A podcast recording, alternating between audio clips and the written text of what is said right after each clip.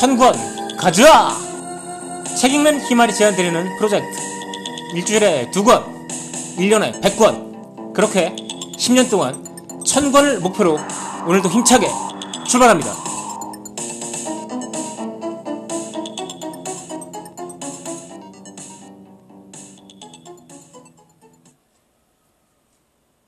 안녕하세요. 책 읽는 희말입니다. 천권 가즈아 오늘은 데이비드 샴보라는 미국 학자가 쓴 중국의 미래라는 책을 소개해 드리도록 하겠습니다.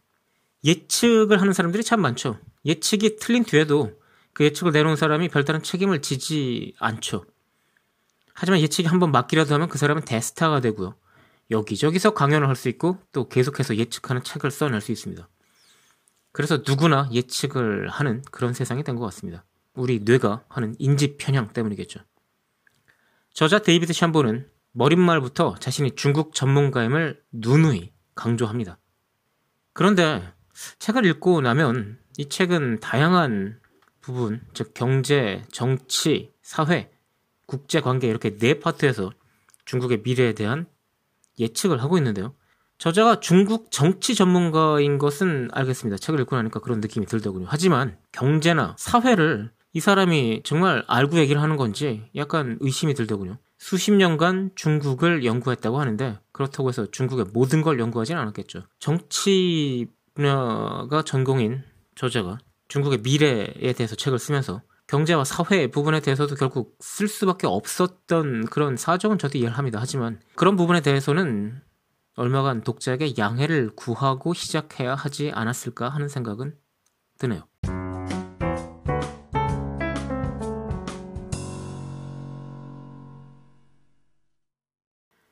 자, 중국이란 나라는 어떤 나라입니까? 공산주의죠, 여전히. 당이 공산당 하나밖에 없습니다. 그래서 결국 중국의 미래를 쥐고 있는 사람들이 누구냐라고 한다면 공산당이라고 대답할 수밖에 없겠죠. 그래서 이 책의 순서가 중국의 미래를 경제, 사회, 정치, 국제관계 순으로 이야기를 하고 있긴 하지만 그 핵심은 아쉽게도 경제는 아니고요. 정치라고 볼 수밖에 없습니다. 중국의 정치가 어떻게 미래 결정되냐에 따라서 나머지 부분 경제, 사회, 국제 관계도 결국 변할 것입니다. 그래서 저는 이 책이 저자의 전공 영역인 정치에서 시작해서 그 얘기를 바깥으로 끌고 경제, 사회에 대해서는 대략적인 예측 방향을 이야기하면서 내지는 다른 사람을 공저자로 추가를 해서 그분의 얘기를 했다면 더 어땠을까 하는 생각이 드네요. 그래서 일단 중국의 미래와 관련해서 가장 중요한 부분인 중국 정치에 대해서 이야기를 해보도록 하겠습니다.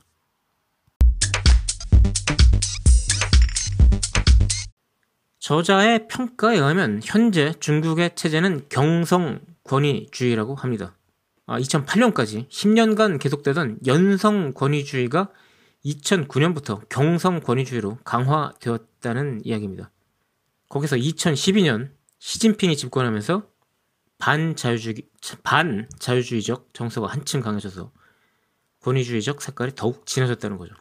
2009년에 왜 그럼 연성 권위주의에서 권, 경성 권위주의로 바뀌었을까라는 질문을 해보면 그 전환은 정치 자유화에 의해서 공산당의 지배가 위협받을 수 있다는 위기 의식이 한쪽에 깔려 있고 또 하나는 2008년 미국발 경제 위기로 인해서 중국이 미국도 저렇게 어려워하는데 우리는 끄떡 없다 라는 자신감을 얻었기 때문에 한쪽으로서는 정치적 위기감, 또 한쪽으로는 경제적 자신감에 기반한 결과라고 생각을 한다 하고 있습니다.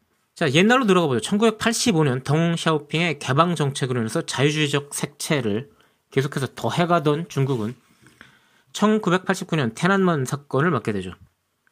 자, 이 사건에서 어떻게 대처를 했는가는 잘 아실 겁니다. 바로 학살 사건이 일어났죠. 이때 그 유명한 탱크맨이 어, 시장에서 장을 봐 오던 비닐봉투를 들고 탱크를 온몸으로 막아서던 그런 모습을 보여줬습니다. 하지만 테너만 사건은 결국 비극으로 끝났죠. 그래서 신전체주의로 급선회했다고 저자 데이비드 샴보는 얘기합니다. 신전체주의, 전체주의란 얘기죠. 즉 권위주의보다도 더 강한 그런 중앙 집권적인 시스템을 18, 1989년에 도입을 한 겁니다. 그리고 그 이유는 그렇죠. 자, 덩샤오핑의 자유화가 있었지만 그 자유화를 맛본 시민들이 더 많은 자유를 요구했고 그것은 결국 공산당의 와해로 이어질 거라고 생각을 했기 때문에 이런 선택을 한 거죠. 더군다나 1990년대 들어서서 소련을 시작으로 동구권이 도미노처럼 무너져가는 것을 보면서 중국 공산당 수뇌부는 생각했을 겁니다. 우리가 1년 전에 天安문 사건에서 선택했던 것은 정말 현명한 선택이었다고 말이죠. 1998년부터 10년간 이어진 연성 권위주의 시대는 덩샤오핑 시절 이후 중국이 가장 개방적이고 자유주의적인 태도를 보인 시절이라고 할 수 있겠습니다. 이 시기를 보면 장점인의 마지막 4년 그리고 후진타오 집권 초기 6년간을 이 시기라고 볼 수 있는데요. 저자는 이 시기의 핵심 인물로 정칭훈을 지목합니다.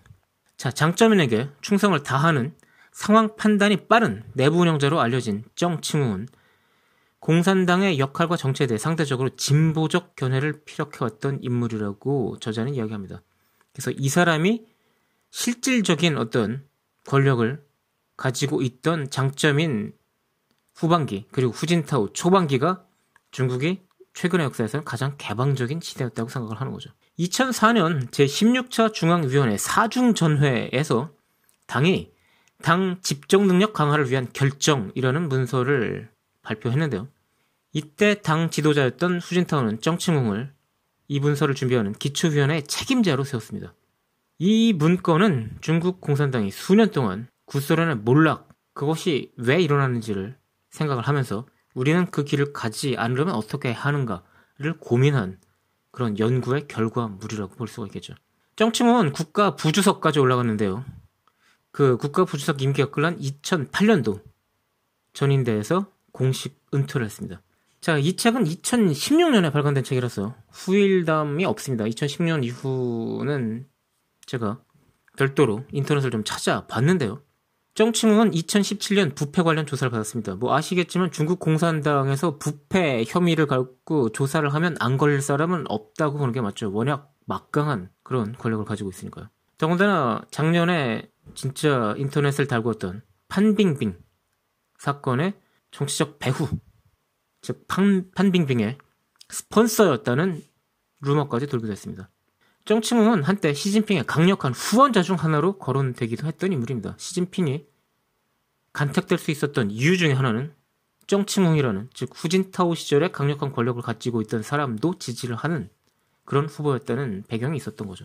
자, 이 책에서도 언급하고 있듯이 시진핑의 대중적 인기 비결 중에 하나는 강력하게 부패를 때려잡기 때문입니다. 정칭웅은 아들이 호주에서 초호화 저택을 사들이기도 했고요. 부패 혐의가 아주 짙은 인물이죠. 하지만 아까 말씀드렸듯이 글쎄 공산당에서 주요 권력을 한 번이라도 잡아왔던 사람이 부패해서 자유로운 사람이 있을까요? 자, 정칭웅에 대한 조사는 결국 상하이방의 리더인 장점인에 대한 위협이라고 봐야 되겠습니다. 그게 현재 진행되고 있는 정칭웅에 대한 그 조사를 눈 감고 있는 시진핑의 결국 생각이라고 볼 수 있겠죠. 이 경우 심각한 정치 불안정이 발생할 수도 있지 않을까 하는 생각이 들기도 하고요. 또 다른 측면으로 생각해보면 시진핑이 이렇게 상하이방을 정리함으로써 자신이 현재 대표하고 있는 태자당의 영향력을 극도화로 끌어올리고 정말로 시황제라고 불리는 그런 강력한 1인 집권 체제를 굳히는 마지막 단계가 될 수 있다는 생각도 저는 해봅니다.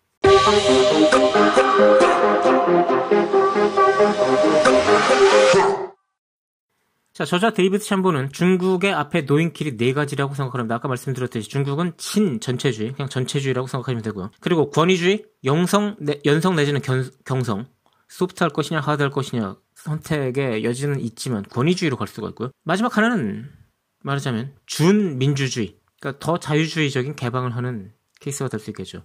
민주주의라고 말할 수는 없을 테니까 준민주주의라고 말을 하고 있는데 준민주주의가 뭐냐라고 대답을 아, 질문을 한다면 저자는 싱가포르를 봐라 라고 대답을 하겠다고 합니다. 즉 싱가포르 같이 되는 것이 바로 준민주주의입니다. 말하자면 상당한 경찰 국가겠죠. 여기서 경찰 국가의 역할은 당연히 공산당이 할 것이고요. 정치적인 어떤 자유는 거의 없지만 경제적으로는 대단히 개방된 그런 상태를 준민주주의라고 저자는 부르고 있습니다. 자, 개방의 정도가 높으면 중국의 미래는 밝아질 것이다 라고 하는 것이 저자의 생각입니다. 즉, 준민주주의, 싱가포르 같이 되면 그게 최고고요. 그게 아니면은 과거 후진타오 어, 초반기 아니면은 장점인 전반기에 아, 정, 장점인 후반기 내지는 후진타오 초반기에 있었던 연성 권위주의로 회귀하는 것 그것이 좋고요. 현재와 같이 경성 권위주의로 그대로 가는 거 내지는 옛날처럼 전체주의로 악화되는 것은 중국에게 안 좋다. 모든 측면에서 그렇다. 라고 얘기를 합니다. 경제적으로는 성장이 더뎌질 것이고 사회적으로는 혼란이 가중될 것이고 정치적으로도 공산당이 계속되는 압력을 막아내느라고 굉장히 긴장된 상태를 유지해야 될 것이고 국제 관계에서도 주변 국가들 그리고 특히 현재 세계의 유일한 초강대국인 미국과의 마찰이 더 안 좋아질 것이다 라고 얘기를 합니다. 그래서 좋아지려면 중국은 더 자유를 개방하는 쪽으로 나가야 된다는 게 저자의 전망입니다. 그렇다면 중국이 그렇게 어, 그 방향으로 나간다면 그렇게 되겠지만 그럼 진짜로 중국이 개방을 할까요? 라는 이 질문에 대해서 저자의 예측은 어떨까요? 중국은 자유화의 정도를 늘리지 않을 것이다. 중국은 개방하지 않을 것이다. 라고 저자는 강력하게 한마디로 예측을 해버립니다. 자, 현재 중국이 대처해야 되는 가장 시급한 사회 문제로서 저자는 의료, 연금, 교육, 환경, 에너지 이렇게 다섯 개 분야를 뽑고 있습니다. 의료하고 연금 부분은 최근에 개혁으로 시급한 불을 껐다고 저자는 이야기를 합니다. 하지만 교육, 환경, 에너지 부분은 여전히 전혀 문제가 해결되지 않고 있고 문제가 악화되고 있다고 이야기를 하죠. 중국이 현재 경성 권위주의를 유지하거나 신체제, 신전체주의로 회귀할 경우 사회 문제는 폭발할 것이다 라고 저자는 예상을 합니다. 연성 권위주의 또는 준민주주의로 개방화를 늘리는 게 해답이긴 하지만 저자는 방금 말씀드렸듯이 그럴 가능성은 매우 낮다, 거의 없다라고 단언합니다. 경제에서도 문제는 생각합니다. 중국은 소위 중진국 함정을 눈앞에 두고 있다라고 저자는 진단을 합니다. 자, 비슷한 개념으로 경제학자 아서 루이스의 이름을 딴 루이스 전환점이라는 게 있는데요. 자, 아서 루이스는 경제 성장 과정에서 임금 상승으로 값싸고 풍부한 농촌 노동력 공급이 중단되고 노동력 공급 과잉이 사라지는 시기가 있음을 발견했습니다. 자, 이게 바로 루이스 전환점이라는 건데요. 이 발전 단계에서 중국과 같은 국가의 경쟁 우위는 사라지고 말죠. 더 이상 값싼 노동력이라는 게 무한 공급되는 시스템이 없어지는 겁니다. 노동시장 구조에서 근본적인 전환이 일어나면서 중진국 함정으로 빠지게 되는 것. 이게 바로 루이스 전환점입니다. 중진국 함정에서 벗어나려면 경제 재구조화가 필요합니다. 혁신에 투자하고 서비스 산업이 고용 창출의 주체가 되도록 경제 구조 자체가 제조업에서 서비스업으로 전환이 되어야 되는 거죠. 자, 중국에서 여전히 아주 강력한 속도로 정말 전광석화 같은 속도로 진행되고 있는 도시화가 이 트렌드에 도움이 되기는 할 거라고 저자는 이야기합니다. 도시화라는 건 곧 서비스에 대한 수요가 많아진다는 얘기 아닙니까? 그러나 금융 시스템을 비롯한 경제 인프라 개편, 그리고 외부에 대한 경제 개방 없이는 한계가 명확한 것도 사실이라고 저자는 얘기합니다. 저자는 중국이 현재 경성 권위주의를 유지한다 하더라도 어느 정도의 경제 성장은 가능할 거다라고 얘기를 합니다. 결국은 정치가 어떤 식으로 결정되느냐에 따라서 경제와 사회 개방 정도도 달라질 수밖에 없는 거죠. 그런데 자유화를 높이면 어떤 사태가 발생할까요? 바로 1989년에 발생했던天安문 바로 그 분기점에서의 결정을 다시 한번 공산당이 내려야 되는 그런 때가 올 것입니다. 이건 크나큰 딜레마라고 볼 수밖에 없죠. 자, 소련과 동구권이 몰락하는 것을 중국은 지켜봤습니다. 자, 우리가 유일하게 주요 공산국가 중에 몰락하지 않은 이유는 테란만 사태 강경 대응을 했기 때문이다라고 그들은 생각하죠. 어느 나라나 마찬가지겠습니다만 중국의 파워 엘리트 역시 진정을 원하는 건 국가와 민족의 융성, 미래 이런 게 아니죠. 자기네들이 권력을 계속 유지하는 것. 그것이 가장 중요합니다. 따라서 정치적 생명은 물론이고 정말 차우세스크 부부와 같이 생물학적 생명까지 이룰 수 있는 사태를 불러올 수 있는 자유화. 이거를 과감하게 결정할 사람은 중국 공산당이 없다라고 보는 게 맞겠죠. 자오찌양이 지금 어떻게 됐습니까? 테나만 사태 이후 자오찌양은 덩샤오핑의 가장 강력한 후계자 후보였습니다만 그냥 정치적으로 몰락하고 평생 가택연금 상태에서 지내다가 세상을 떴죠. 중국한테 최선의 시나리오는 계속 말씀드렸듯이 싱가포르와 같은 길을 가는 것, 즉 준민주주의입니다. 그건 세계 평화에도 도움이 될 수밖에 없죠. 지금 싱가포르가 세계 평화에 위협이 됩니까? 자국민들은 정말 괴롭다고 합니다. 저도 예전에 유학할 때 싱가포르에서 유학 온 사람 3명을 만나봤는데 어, 정말 자기 나라로 돌아가고 싶지 않다라고 하더군요.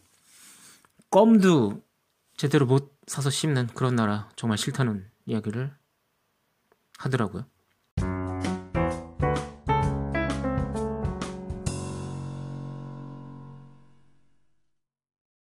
자, 중국은 그럼 결국 더 이상 개방하지는 않을 것이다라는 결론을 내리고 있는데요. 국제 관계 부분은 우리도 심각하게 쳐다봐야 되는 부분 아닙니까?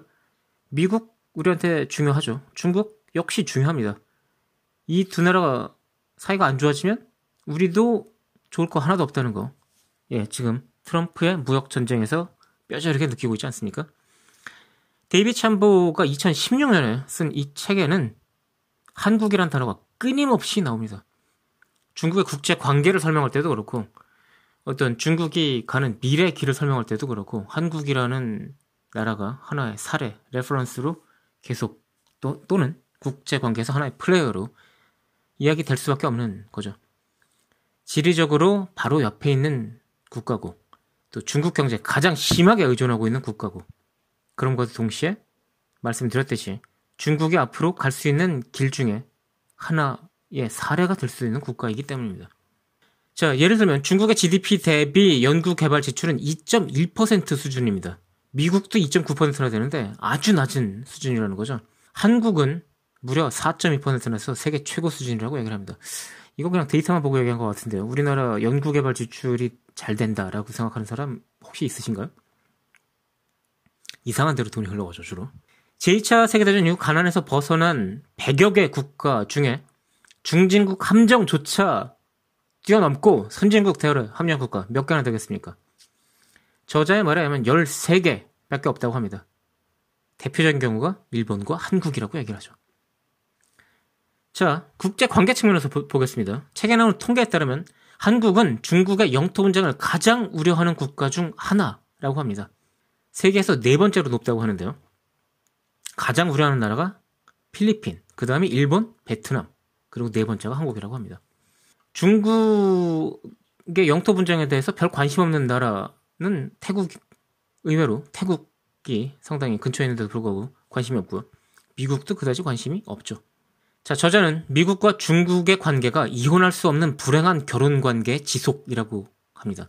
이혼할 수는 없다는 거죠. 이혼은 전쟁이니까요. 하지만 전쟁이라는 게 히틀러 같이 전쟁광이 꼭 있어야만 일어나는 게 아니지 않습니까? 자, 그래서 저자는 중국이 개입된 전쟁의 가능성이 낮지 않다라고 생각합니다. 즉, 중국이 전쟁을 시작하지 않더라도 어떤 분쟁에 중국이 연루되면서 확전이 될 수 있는 가능성은 얼마든지 있다는 거죠. 자, 고도의 노력과 통제가 가능한 메커니즘이 부재한 상황. 현재 국제 관계 시스템에서 급격히 상황이 변하면서 우발적 군사 행동이 나올 수 있는 가능성은 얼마든지 있습니다. 자, 그 가능성을 저자는 다른 사람들에 비해서 높게 평가를 하고 있고요. 특히 중국과 주변국 중 하나 또는 미국과 작은 군사적 마찰이 발생한다면 더더욱 그렇다라고 생각합니다. 지금 미국이 내놓고 비호하는 나라 중에 중국에 근접해 있는 나라가 한둘이 아니지 않습니까? 인도 파키스탄 관계도 그렇고. 자, 저자가 2016년에 이 책을 썼다고 말씀을 드렸죠. 그때 미국 대통령은 오바마였습니다. 그때도 저자는 미국 그리고 중국이 간접적으로 군사 충돌에 개입되면서 확전되는 가능성이 없지 않다. 없지 않다 정도가 아니라 그 가능성이 내가 보기에는 상당히 있다라고 이야기를 했습니다. 그런데 지금 미국 대통령 누굽니까? 아주 재밌는 사람이죠. 자, 이 상황에서 중국이 어떤 불안정한 상태로 진입한다면 가장 피해를 보는 나라는 당연히 우리나라 아니겠습니까? 중국에 대해서 알아야 되는 이유라고 생각을 합니다. 오늘 어, 책 읽는 힘을 데이비드 샴보우라는 미국 정치학자, 중국 전문가인 이 사람의 중국의 미래라는 책 한번 정말 읽어볼 가치가 굉장히 있는 책이라고 생각을 하고요. 음, 소개를 해드렸습니다. 제가 이 사람이 경제 사회 분야는 좀 부족하다라고 말씀을 드렸지만 여전히 분명히 배울 점이 있고요. 정치 분야는 정말 자기 전공인 관계로 정말 잘 썼습니다. 별 5개 만점에서 별 4개 드리면서 오늘 책 읽는 희말의 천권 가져 물러가도록 하겠습니다. 안녕히 계십시오.